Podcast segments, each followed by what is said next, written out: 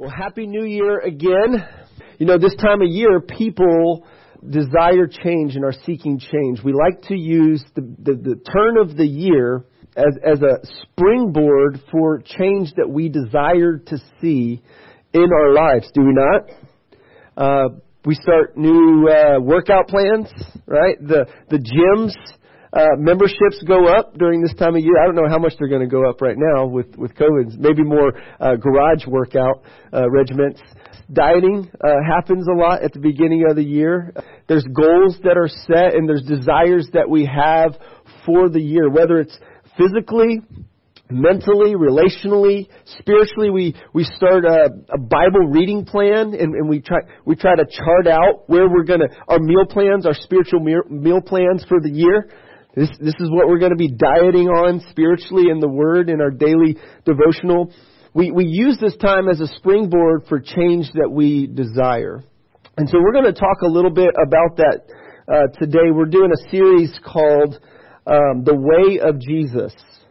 The Way of Jesus. And this is a short series that's, that's going to embody our vision here at City Church uh, to know Jesus, to love people, and impact your world. To know Jesus, to love people, and impact your world. So last week we started um, with with the message, the way of Jesus, and we talked about humility in Philippians chapter two, and how Jesus calls his people to live humble lives in response to his humility. So this week we're going to focus on the way of Jesus the way of Jesus, which is holiness. He not only calls his people to humility, and he not only lived in humility himself, but he calls us to lives of holiness. Now, let me first just begin with uh, something that my my children and I saw, and many of you probably seen this in, in the Mandalorian, the impressive series that just finished. There's this phrase that the Mandalorian continued to repeat throughout the series. And that phrase was, this is the way. This is the way. And when I first heard that, as, as I was watching that series, and my this is like the first time my my kids and I have got into a TV series where we actually waited for the next one to come out next Friday and look forward to watching it. The first time we've ever done that. It was, it was, we were quarantined when we started. We caught up on season one. We caught up on season two. We had a, a fun time. But this phrase was something that struck me. And I had mixed feelings about it when I first heard it. This is the way. I like, I like that. I like that, but, but then I also feel like, hey, this guy just hijacked my Lord's phrase. This guy just hijacked what, what, what Christianity is described as in the first century, the way. This is what Jesus described himself as the way, the truth, and the life. So the Mandalorian had this code of honor that he was committed to, and a part of that code of honor would be that he wouldn't show his face. Um, and if he said he would do something, he would do it. Like he would follow through with it, right? Even when it was hard and it was challenging, he was like, this is the way. I said I was going to do it. This is the way, right? It's the way of the Mandalorian, right? And as Jesus followers, there is a way that Jesus calls us to live as well. And he, he not only calls us to live in a certain way, but he is the way, the truth, and the life, and we follow him, and we follow his pattern and his way for our lives. Amen? Ephesians chapter 4, the apostle Paul calls the Ephesian Christians to the way of Jesus. He reminds them of the way of Jesus. Jesus, when he started preaching and he started his ministry in Mark chapter 1, after he had fasted in, in uh, 40 days and 40 nights, he came out preaching. Luke, uh, Luke and uh, Matthew's gospel tells us. And this is what he said, repent Repent for the kingdom of heaven is at hand. Change your mind, change your life, change your direction, and believe the gospel because the kingdom of heaven is at hand. Jesus was calling people, the world, to change. The unchanging one, the holy Son of God, stepped into human history and He came to change the world. He came to rescue you and I who so needed change. And the, the reality that He calls us to change, He calls us to change, implies that there's something wrong with us. There's a problem with us and the world around us. It's broken. And we're sinful. And we need a rescuer. We need a redeemer. We need change that we can't bring about ourselves. I wonder how many people are going to quit their gym membership when it come February. I don't know what the stats are. I should have looked it up.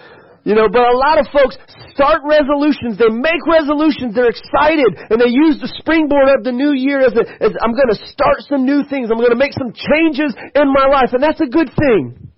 But many folks try to do it all in their own strength, leaning on their own understanding, setting the own boundaries and rules in their own way, trying to make their own way so that when they, when they accomplish it, they can say, look at how awesome I am. And God will let us, hum- let us get humbled so we can see that we need Him because He wants us to follow Him, rely on Him, and follow His path with His, the resources that He provides. And what Jesus, the change that Jesus calls us to make in our lives, He empowers us to bring about. See, one of the things that cha- that's distinctive between Christianity and other religions, uh, other religions call for changes of lifestyle too, in ethics and morality. Other religions do that. But Jesus' way is different in that He comes down and dwells inside of us. He gives us His Spirit and empowers us to live the very standards that He calls us to live. And He died in our place to pay for the failures where we have failed to measure up to God's way. That's called grace. Okay, and we've talked about this recently. Jesus has pardoned us by dying for our sins so that we might be forgiven. And then He empowers us by giving us His Spirit to live inside of us so that we can follow Him and follow His way for our lives. So let's look at this in Ephesians chapter 4, starting in verse 17. Now I say to you and testify in the Lord that you must no longer walk as, as, the Gentiles do. In the futility of their minds, they are darkened in their understanding, understanding, alienated from the life of God because of the ignorance that is in them due to their hardness of heart. They have become callous and have given themselves up to sensuality, greedy to practice every kind of impurity. But that is not the way you learn Christ. Assuming that you have heard about Him and were taught in Him as the truth is in Jesus. To put off your old self which belongs to your former manner of life and is corrupt through deceitful desires, and be renewed in the spirit of your minds, and put on the new self, created after the likeness of God in true righteousness and holiness. And all God's people said, Amen. Amen. So here's our big idea. Jesus calls his followers to a new way of life that is countercultural and consistent with their new identity in Christ. Jesus calls his followers to a new way of life that is countercultural and consistent with their new identity in Christ. Now, let me just say something about the structure of the book of Ephesians, because we're diving into the middle, uh, uh, the middle of this book here. And we've preached through this. This was the second book we preached through in 2016 when we launched uh, City Church Garland. And so these are familiar passages for us. We spend a lot of time here. Um, but, but Paul, before Paul gives all the imperatives that the Ephesian Christians are to walk out and to live, he reminds them of all that was done for them. All the grace that God has bestowed upon us and lavished upon us in Christ Jesus. Grace that was shown to us that God chose to set upon us even before we were born. Ephesians chapter 1.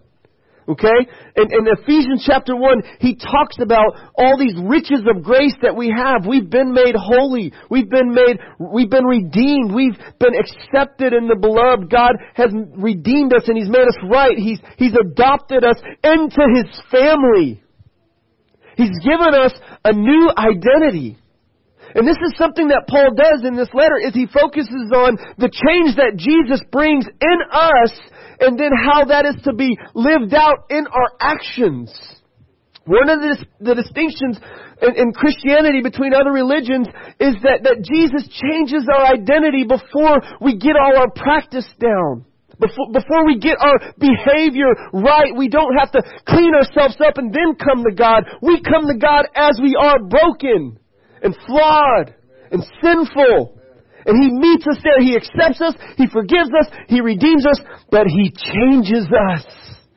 The Christian life is a life of change. The word repentance, which Jesus called His people to do, is not just a one-time thing. Okay, the word, the Greek word means change of mind. Okay, imagine if you're going the wrong way down a one-way street and you realize, I'm going to get an accident here if I don't turn around. So you change your mind. And because you change your mind, you change your direction. You change the direction that you're going in. The Christian life isn't just a one-time act of repentance. Now, repentance happens at conversion. We change our mind about God, sin, our lives, God's way versus our way. We, we, we surrender and we put our faith in Jesus. We repent and we put our faith in Jesus. Okay? This is our response to the grace that God has given to us. So Jesus calls his followers to a new way of life that is countercultural. It goes, it goes against the ways of the world, and it's consistent with our new identity in Christ. Now, first, let's notice here in verse, uh, verses 17, in verse 17 through 19, Paul is describing the old way of life that the Ephesian Christians used to live in. This was their old way of life. They, these, these were, this is common among Gentiles who do not know God. People who aren't following the way of Jesus. This is a description, and this description is comparable to Romans chapter 1. If you read Romans chapter 1, Paul unpacks the bad news before he gives the good news of redemption and grace and mercy that we have in the gospel, right? Just like a good doctor is going to, before a doctor gives a prescription, uh, they have to give a diagnosis, right? They have to diagnose a sickness, right? And then address the sickness um, with with a prescription. And the diagnosis that, that God has given to all humanity is that we're sinners and we're in need of a Savior, and the prescription is the gospel of Jesus Christ. Okay? Now let's look at this diagnosis. There's futility of mind. There's a darkening in the understanding. There's alienation from the life of God. There's ignorance. There's hardness of heart. There's callousness. There's sensuality. There's greed. There's impurity. The old way of life is desolate and destructive and demeaning. It's not consistent with how God has originally designed humanity to live and be. But this is what happens when we choose our own way. When we choose the way of the world, and the Ephesian Christians used to walk in this lifestyle. This was their own lifestyle, characterized by darkness, characterized by sin, characterized by futility and sensuality and impurity and greed and lust and ignorance. But God, but Jesus shows up and He changes the trajectory of our lives. He changes our identity. And then He changes how we live. He teaches us to live in His way, to follow Him. And this is what we call holiness. You see, God has made us holy through the sacrifice of Jesus Christ. In Ephesians chapter 5, Paul says that Christ gave His life up for the church to make the church holy, blameless, without spot or blemish. And Paul is talking about that in light of how husbands are to love their wives how Jesus washes his bride, the church, with the water of the word, and he sacrificially lays down his life for her that she might be holy, blameless, without spot or blemish. So the old way of life is desolate. It's destructive. John Stott, in his commentary on Ephesians, says this, um, and he points out the intellectual factor here. He says, What is immediately noteworthy is the apostles' emphasis on the intellectual factor in everybody's way of life. Scripture bears an unwavering testimony to the power of ignorance and error to corrupt, and the power of truth to liberate, and ennoble and refine. Remember, Jesus said in John chapter 8, He said, You will know the truth. If you continue in my word, you are truly my disciples, and you will know the truth, and the truth will set you free. The truth liberates us rather than and, and, and sin oppresses us and holds us back and darkens our mind and brings destruction in our lives. And so there's something go there's a problem here in our minds, an internal problem in our minds and in our hearts. Callousness of heart, darkening of the mind. There's this stubbornness of the will. This describes our old way of life. And then somebody meets Jesus and He changes their heart. We become, as Paul says in 2 Corinthians 5, a new creation. The old is past. Behold, the new has come. And this is truly amazing for those of us who've experienced the power of the gospel of Jesus Christ. We came to believe Jesus, our life, His life intersected with ours in history in a point in time and we realized we were going the wrong way. And it was leading to death and destruction and desolation and isolation from God and from others. And He came in and He changed our hearts. He changed the way we think. He changed our lives. This is salvation. And one of the things that we see within this is that this is a process. This is a process. This is an ongoing process. There's an ongoing renewing of our minds that's needed. The next thing is that the new way of life is directed by Jesus. Look at verse 20 through 22. So he describes the old way of life and he says, but that is not the way you learn Christ. The Ephesians have been converted. They have become Christians. They learned Jesus, who Jesus is, and they put their trust in Jesus Paul says in Ephesians chapter 1 verse 13, they were sealed with the Holy Spirit when they believed. They had become believers. They learned Christ. They trusted Christ. They experienced grace. They were, uh, Ephesians 2 8, they were saved by grace through faith, not of works, lest anyone should boast. And they learned Christ. Assuming that you've heard Him or heard about Him, uh, and were taught in Him. You see, Jesus is Lord of our lives now. He, he gets to call the shots in our lives. We bow our knee to Him. He's not only our Savior, but He's our Lord.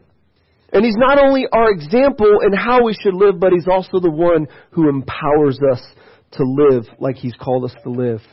You've heard about Him and you were taught in Him as the truth is in Jesus. And that truth sets us free when we come to know it and believe it, internalize it, and apply it to our lives.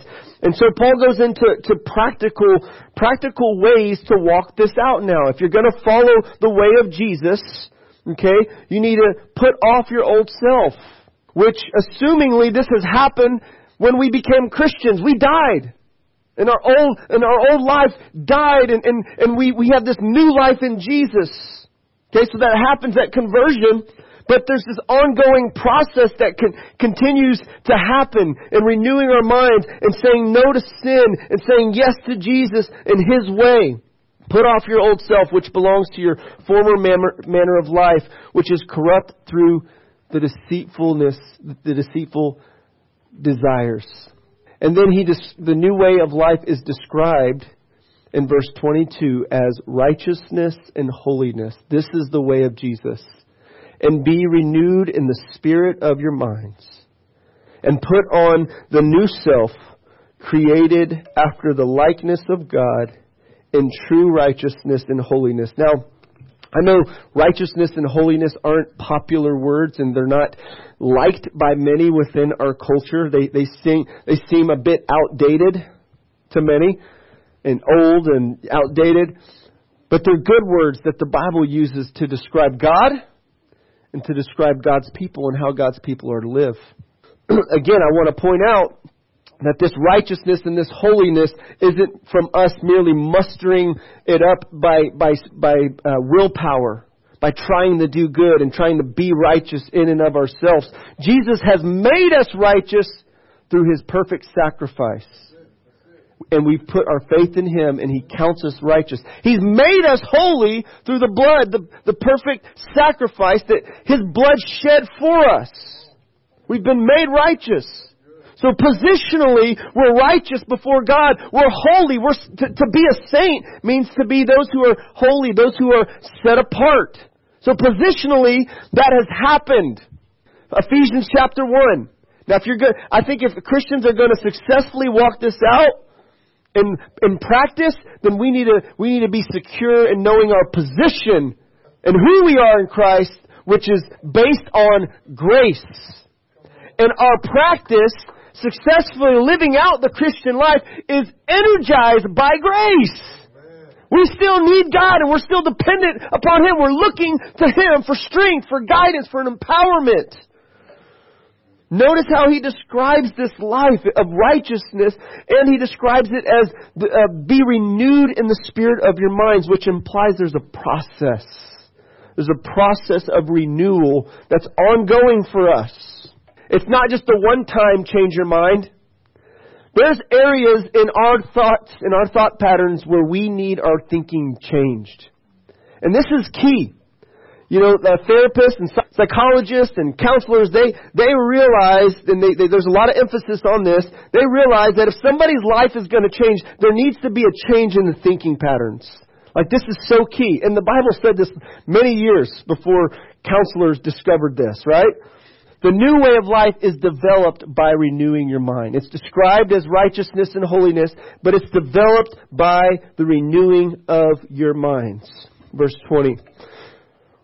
Those of you who know your Bibles well are familiar with Romans chapter 12, verse 2, which says, Do not be conformed to this world, but be transformed by what?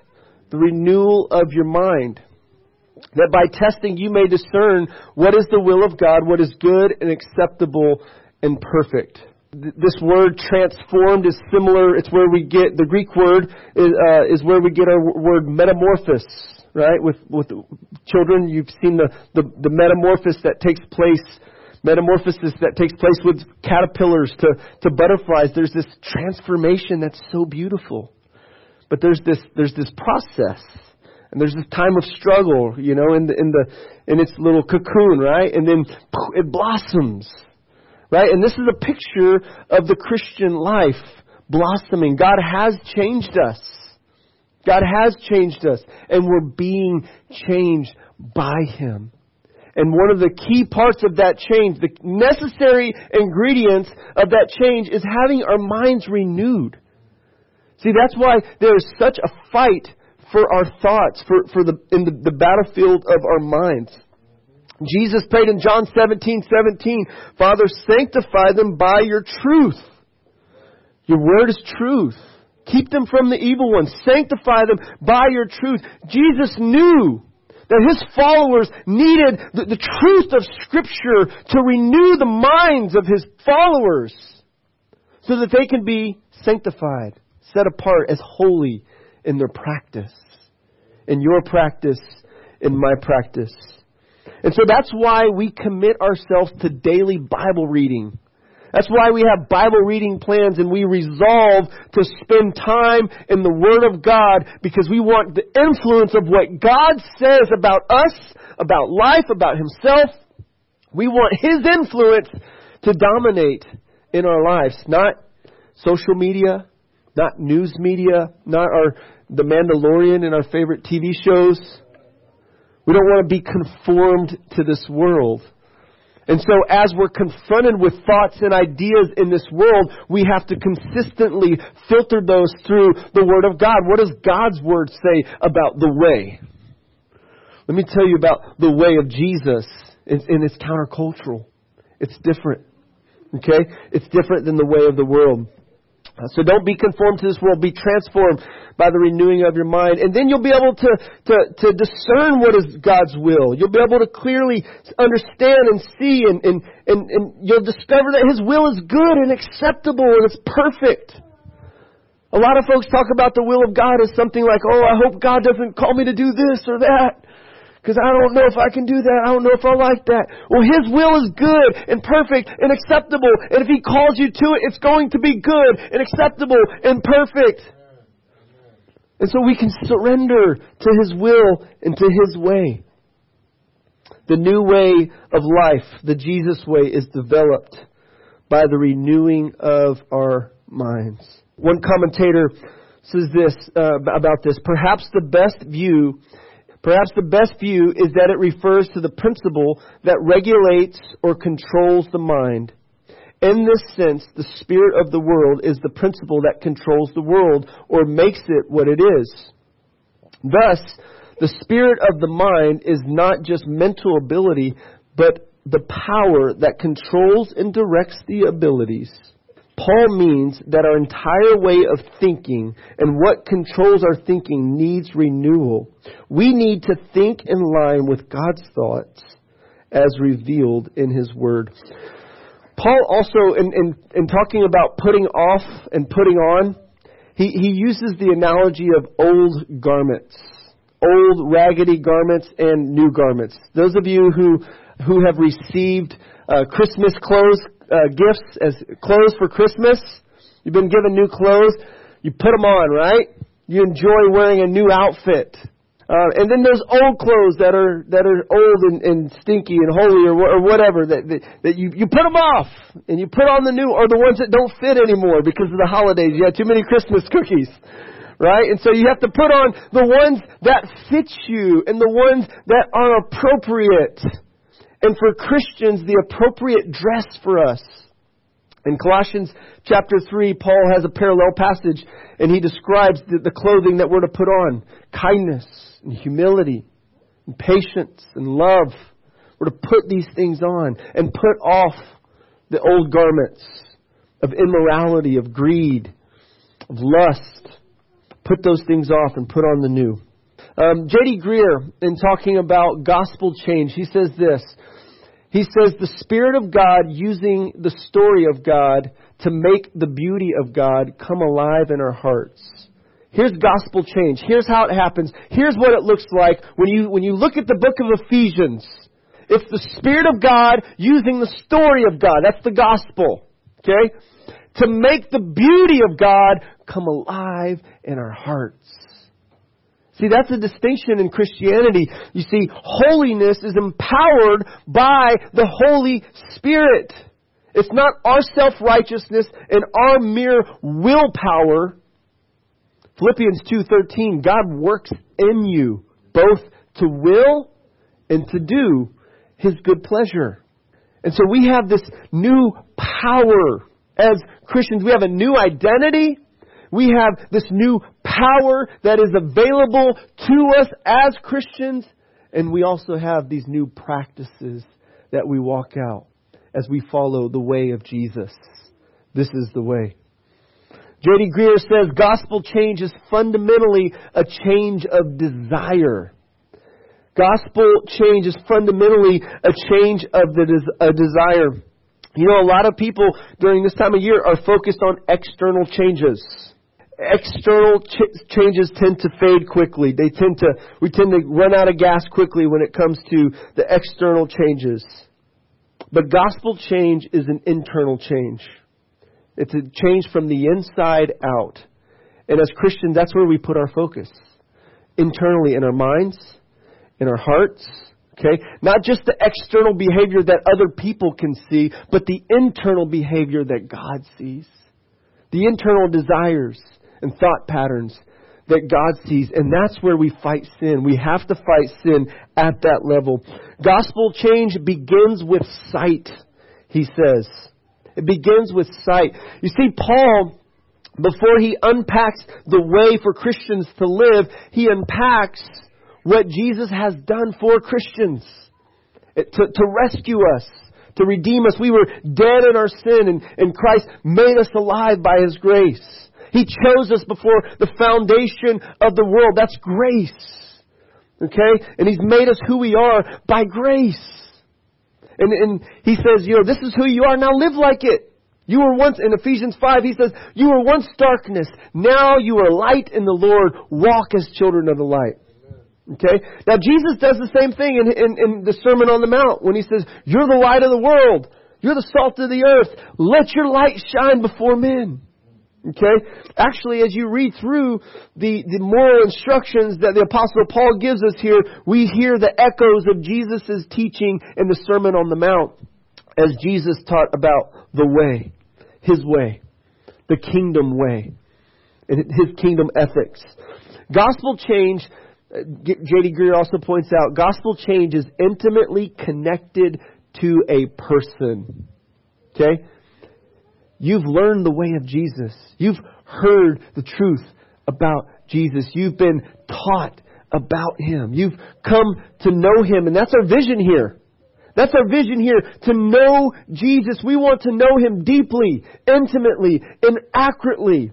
And He's the basis for what we believe and how we live our lives. You see, Paul roots gospel practice with gospel theology.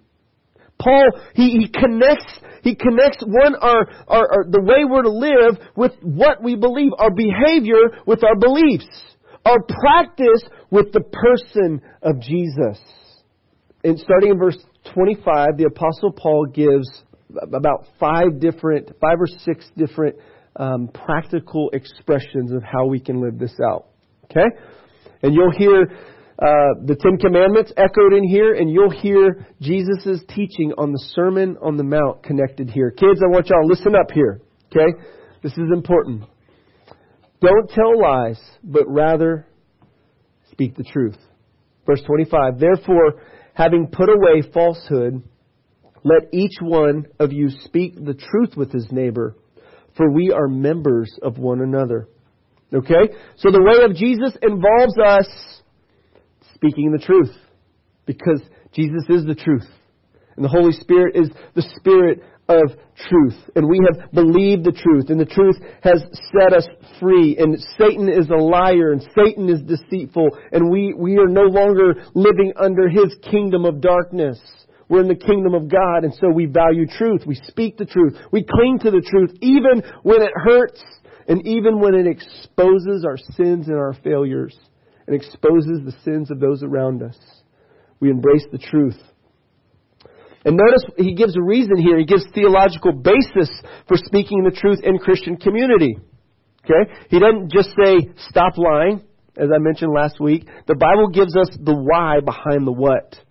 Okay? The Bible doesn't just give us moralism. Okay? Where it just gives us moral ethics for us to, to live by without giving us basis for living those, those, those ethics. At the end of verse 25, he says, For we are members of one another. Now, he's already mentioned this at the beginning of chapter 4. We're part of the body of Christ. So when you're deceitful and when you lie, okay, you're, you're, you're attacking a part of the body of Christ. Your lie, your sin is not done in a vacuum. It affects those around us, around you. And when we're in the body of Christ, we're, we're in a family and we're in the body. There's one body. There's one Lord. There's one baptism. There's one faith, right? He says in, in the beginning of chapter 4. And so we're to speak the truth to one another. We're to love the truth. Next is we're to to don't, don't lose your temper, but rather control it and resolve it. Verse 26 and 27. Be angry and do not sin. Do not let the sun go down on your anger and give no opportunity for the devil. This is a matter of holiness. Okay? A lot of times when we think holiness, we think of just sexual purity. It's more than that. Okay? What we see here within each of these instructions that Paul gives, they have to do with relationships. They have to do with relationships. Okay? And, and so, so here he says, be angry and do not sin. Now, there, there is a place. There is a place in the Christian life for anger. Okay, God, God gets, He's slow to anger. And He's wired us to have the capacity to get angry about injustice and sin and things that are wrong. Sometimes it would be wrong if we weren't upset about certain things that happen to us or our loved ones in the world, right? Okay, but, but here Paul says, be angry and don't sin. Don't let your anger get control of your life. Don't let it dominate and lead you to sin and rather resolve it promptly. Okay? Control it. Don't let it get control of you. And he gives, he gives a theological reason why here. He says, give no opportunity to the devil. When we, when we allow anger to dominate in our hearts and our minds and our emotions, we give an opportunity, a foothold to the devil. Kids, you know, if uh, if you're trying to get into your brother or sister's room, uh, and they're trying to keep you out, they're holding the door, but you get your foot in there, you got a foothold to get into the room. And once you get your foothold in there, you can just kind of work your way there. And so, so there's, there's a, there's a warning here that, that the apostle Paul is giving. Don't give the devil room to bring destruction and wreak havoc in your life, in your relationships by letting, uh, by resolving anger. Resolve anger promptly so that Satan doesn't have a heyday in your life and in your relationships. Uncontrolled anger is toxic to relationships. It's destructive. We say things not only with our words, but with our facial expressions that just wound deep. And moms and dads, we don't want our kids to, when they look back at being raised up in our home, we don't want them to look back and think mom was always angry or dad was always mad. I, I didn't feel, I, I, couldn't tell mom or dad this or that because I thought mom was going to get upset or dad was going to get upset. Our God is slow to anger. And we need, if we, the way of Jesus is to control our anger and resolve it promptly. Don't let it dominate our lives. I mean, when you think about Jesus, yeah, Jesus got angry, but did anger characterize Jesus' life and ministry? Was he always going around like, ah, oh, you foolish disciples, what's wrong with you? Was he always just disappointed and, and angry and, and, and mad? Now he, there were moments where he got upset. Okay, but that didn't characterize his life. And it shouldn't characterize the life of his disciples either. The next thing is don't steal. Now these, these things are so obvious and so simple and so plain. We know we shouldn't do these things, but they have to be said. Because, because these things still happen. These things still happen in churches where people know better and people aren't living out their identity as Christians. And there's various ways that we can uh, apply this in, in biblical integrity uh, when it comes to stealing. He says, uh, Let the thief no longer steal, but rather let him labor, doing honest work with his own hands, so that he may have something to share with anyone in need. Theft really is, is rooted in laziness. Laziness and greed. People steal because they're greedy and they're just lazy. And so Paul calls followers of Jesus to work hard and to share with others. Work hard. Instead of stealing, instead of taking what's not yours, which is the eighth commandment. And the ninth commandment was don't lie. Um, he says, don't steal, but work hard that you might have something to give. That you might, that you might be generous, that you might have something to share with others who are in need. Notice the theological, the theological connection here. He doesn't say just don't steal. He says, work with your hands so that you might have something to give. See, God has created us to reflect Him. We're created in His image, according to His, His likeness. And Paul alluded to this in uh, Ephesians chapter 4. We're, we're created according to the likeness of God in true righteousness and true holiness. Okay? But something went wrong with creation in Genesis 3, and we, we have fallen short of reflecting the glory of God through our being. All of humanity has sinned and fallen short.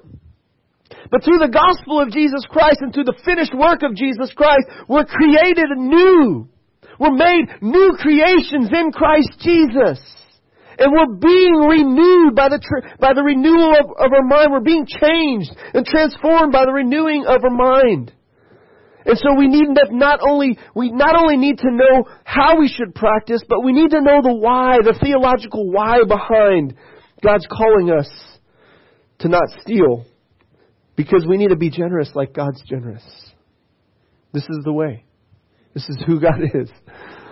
And next is uh, don't use your words to corrupt, rather to build up. Now this is interesting here because one of the first things we, we learn about God in Scripture is that God is a God who speaks. And with His words, He creates life. He imparts blessing and life. And He, and he, he creates what's good. He does good with His words. And Paul says, let no corrupting talk come out of your mouths, but only such as is good for building up, as fits the occasion, that it may give grace to those who hear. And do not grieve the Holy Spirit of God, by whom you were sealed for the day of redemption. Notice how Paul connects this, uh, connects these instructions with, with the Trinity. With Jesus, okay? With the Holy Spirit, and then at, at the beginning of chapter 5, with God the Father. Imitate God as, as beloved children. Imitate Him by walking in love. And, and so Paul's giving us some theological basis for why we are to follow the way of Jesus. For in, in explaining how we are to live, he gives us the why behind it. He doesn't just say, stop it. Get right. He teaches us the way and he teaches us why we should walk in this way. And our words have power. The things that we say have power.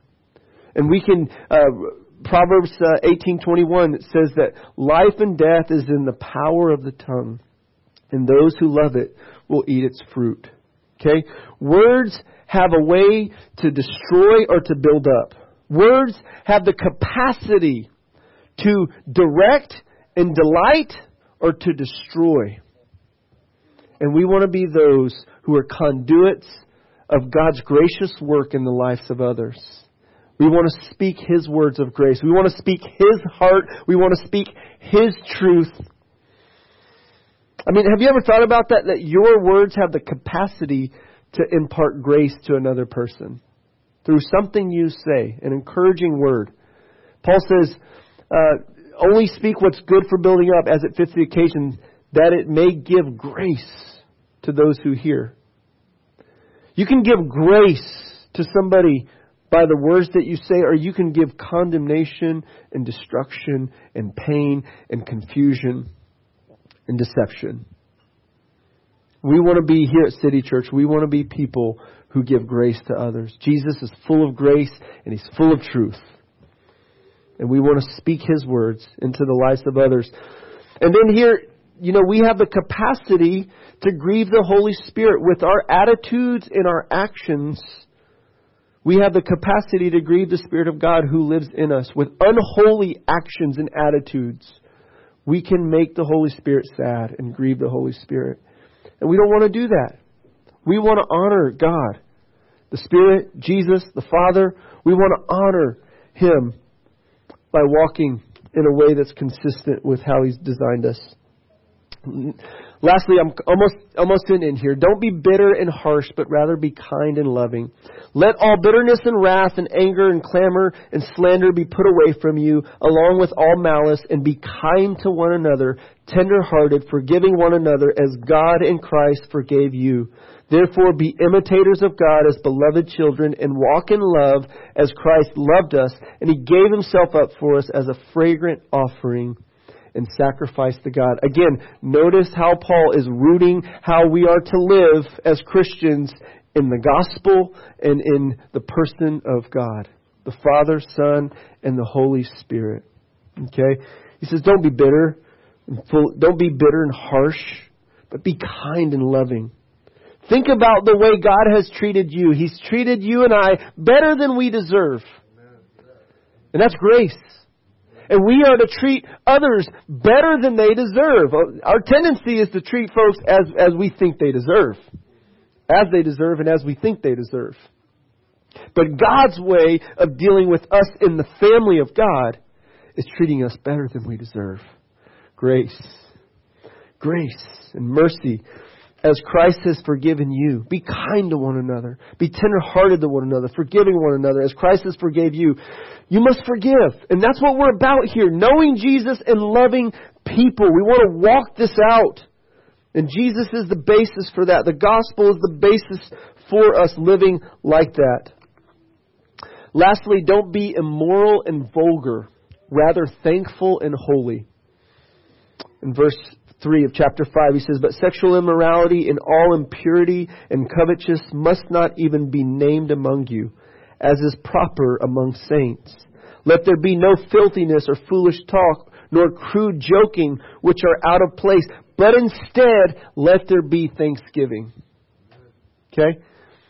Notice this contrast here. Instead of living impure and unrighteous and, and, unholy with, with crude joking, with filthiness, with foolish talk, be thankful. Out of your mouth, let thanksgiving come out of your mouth for the good things that God has brought to you and to those around you. When we fail to give God thanks, and we fail to thank others, we fail to see the goodness that God has brought into our lives. And there's lots of it all around us. We tend to focus on the negative. We tend to focus on the glass half empty instead of the glass half full. And, and God has made it clear in Scripture that God's way for our lives, His will for our lives, is that we live lives of thankfulness. This is the will of God for you in Christ Jesus. And so look at, let's just look at this here. Here's 10 motivations for holy living that we find in this section of scripture. One is the destructive, the destruction and destructive path of the old way of life. We don't want that. Okay?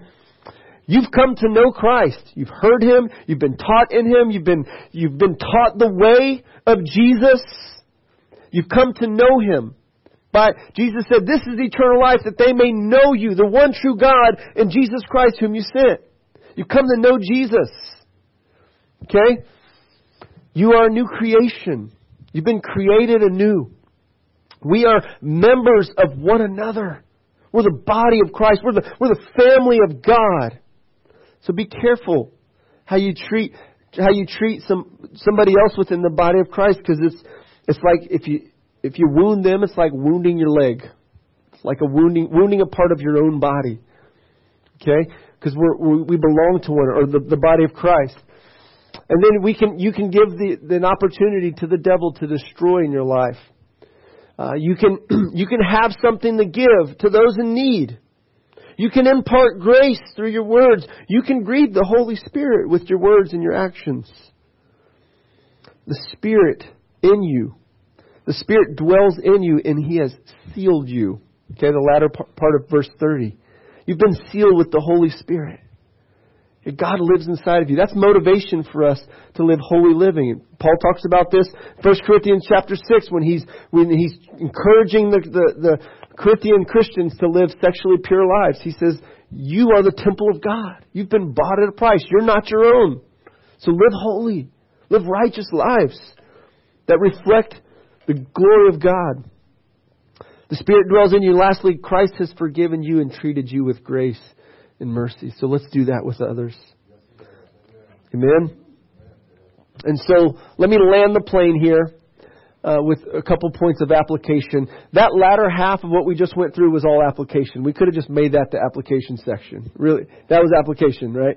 And that's kind of how Paul set up the book of Ephesians where he gives doctrine within the first three chapters and he unpacks gospel truth, grace. This is what God has done. And then he gives us how Christians are to walk it out, the way in which we're to live. This is our response to God's grace. This is our responsibility as Christians. So, chapter 4 through 6, he gives us our response. And the response is rooted in what God has done already we're responding to what God has done. So here's some application, three, three application points. Renew your mind by daily reflecting on God's Word. Establish a Bible reading habit. Daily reflect on God's Word. Read God's Word. I mean, you don't you don't easily forget that you didn't eat one day, do you? Does anybody do you anybody does anybody go a whole day with with like, gosh, I haven't eaten anything today? Normally that doesn't happen for me. By lunchtime, I know that I haven't eaten during the day. By dinner time, I know that I haven't eaten during the day. And just like our physical bodies need food, our spiritual in, in being needs food as well, needs nourishment. Man doesn't live by bread alone, but by every word that proceeds out of the mouth of God. God's words are nourishment to our spiritual being. And we need a daily habit of feasting on the Word of God and allowing His Word to wash us, to influence us, to shape us, to lead us into following the way of Jesus.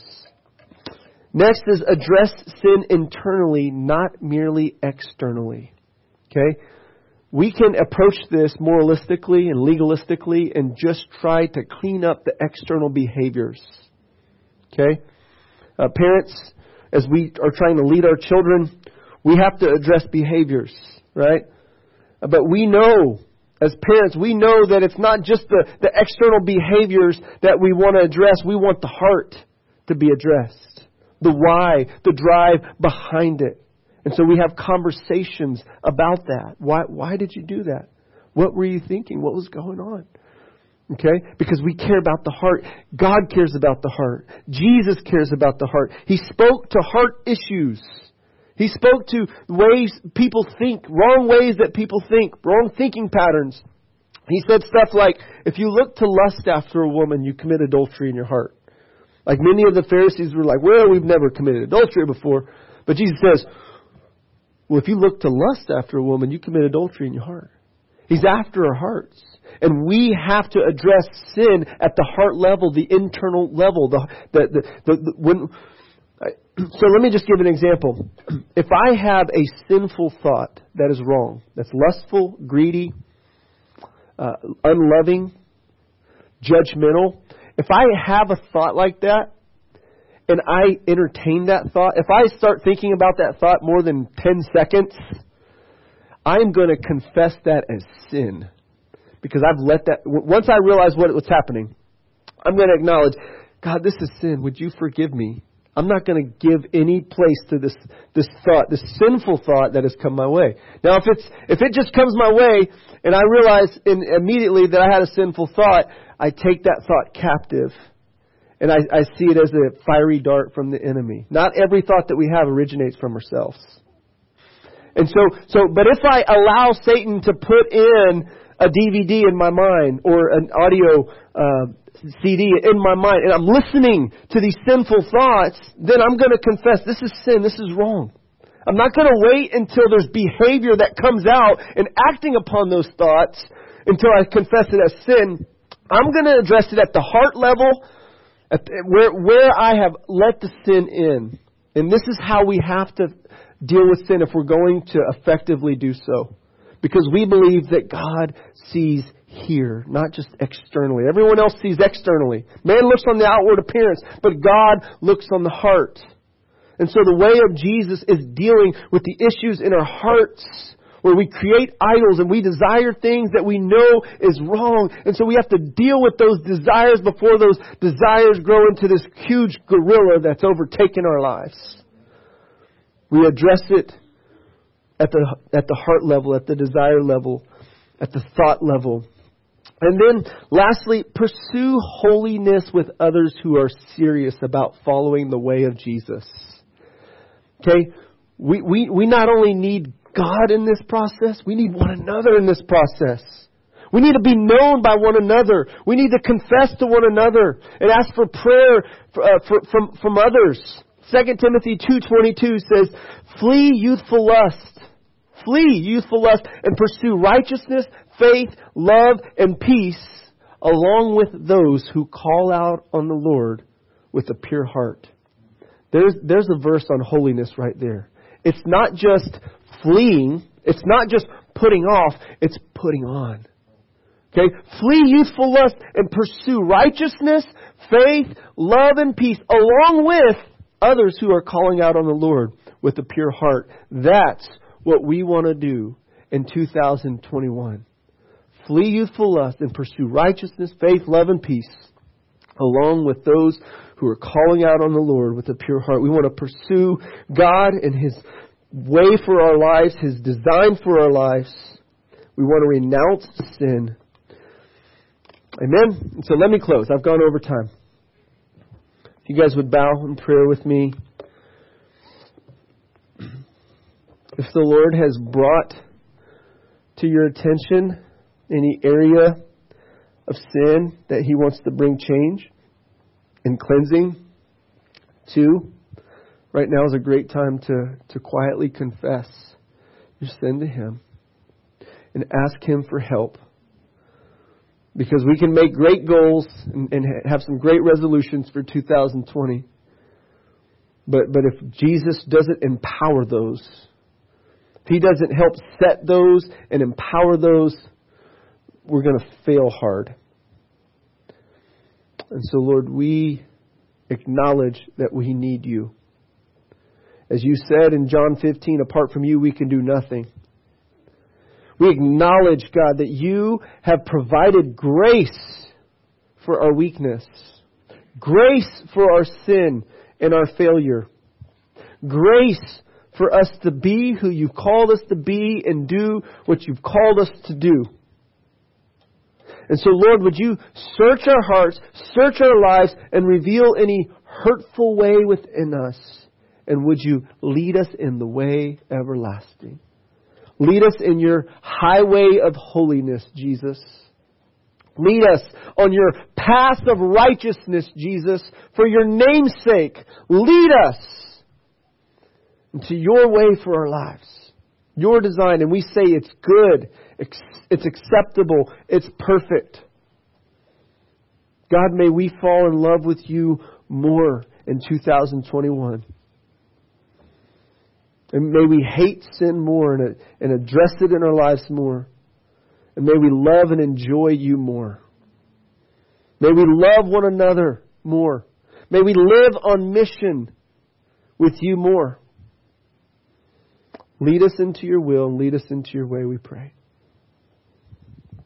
In Christ's name, amen.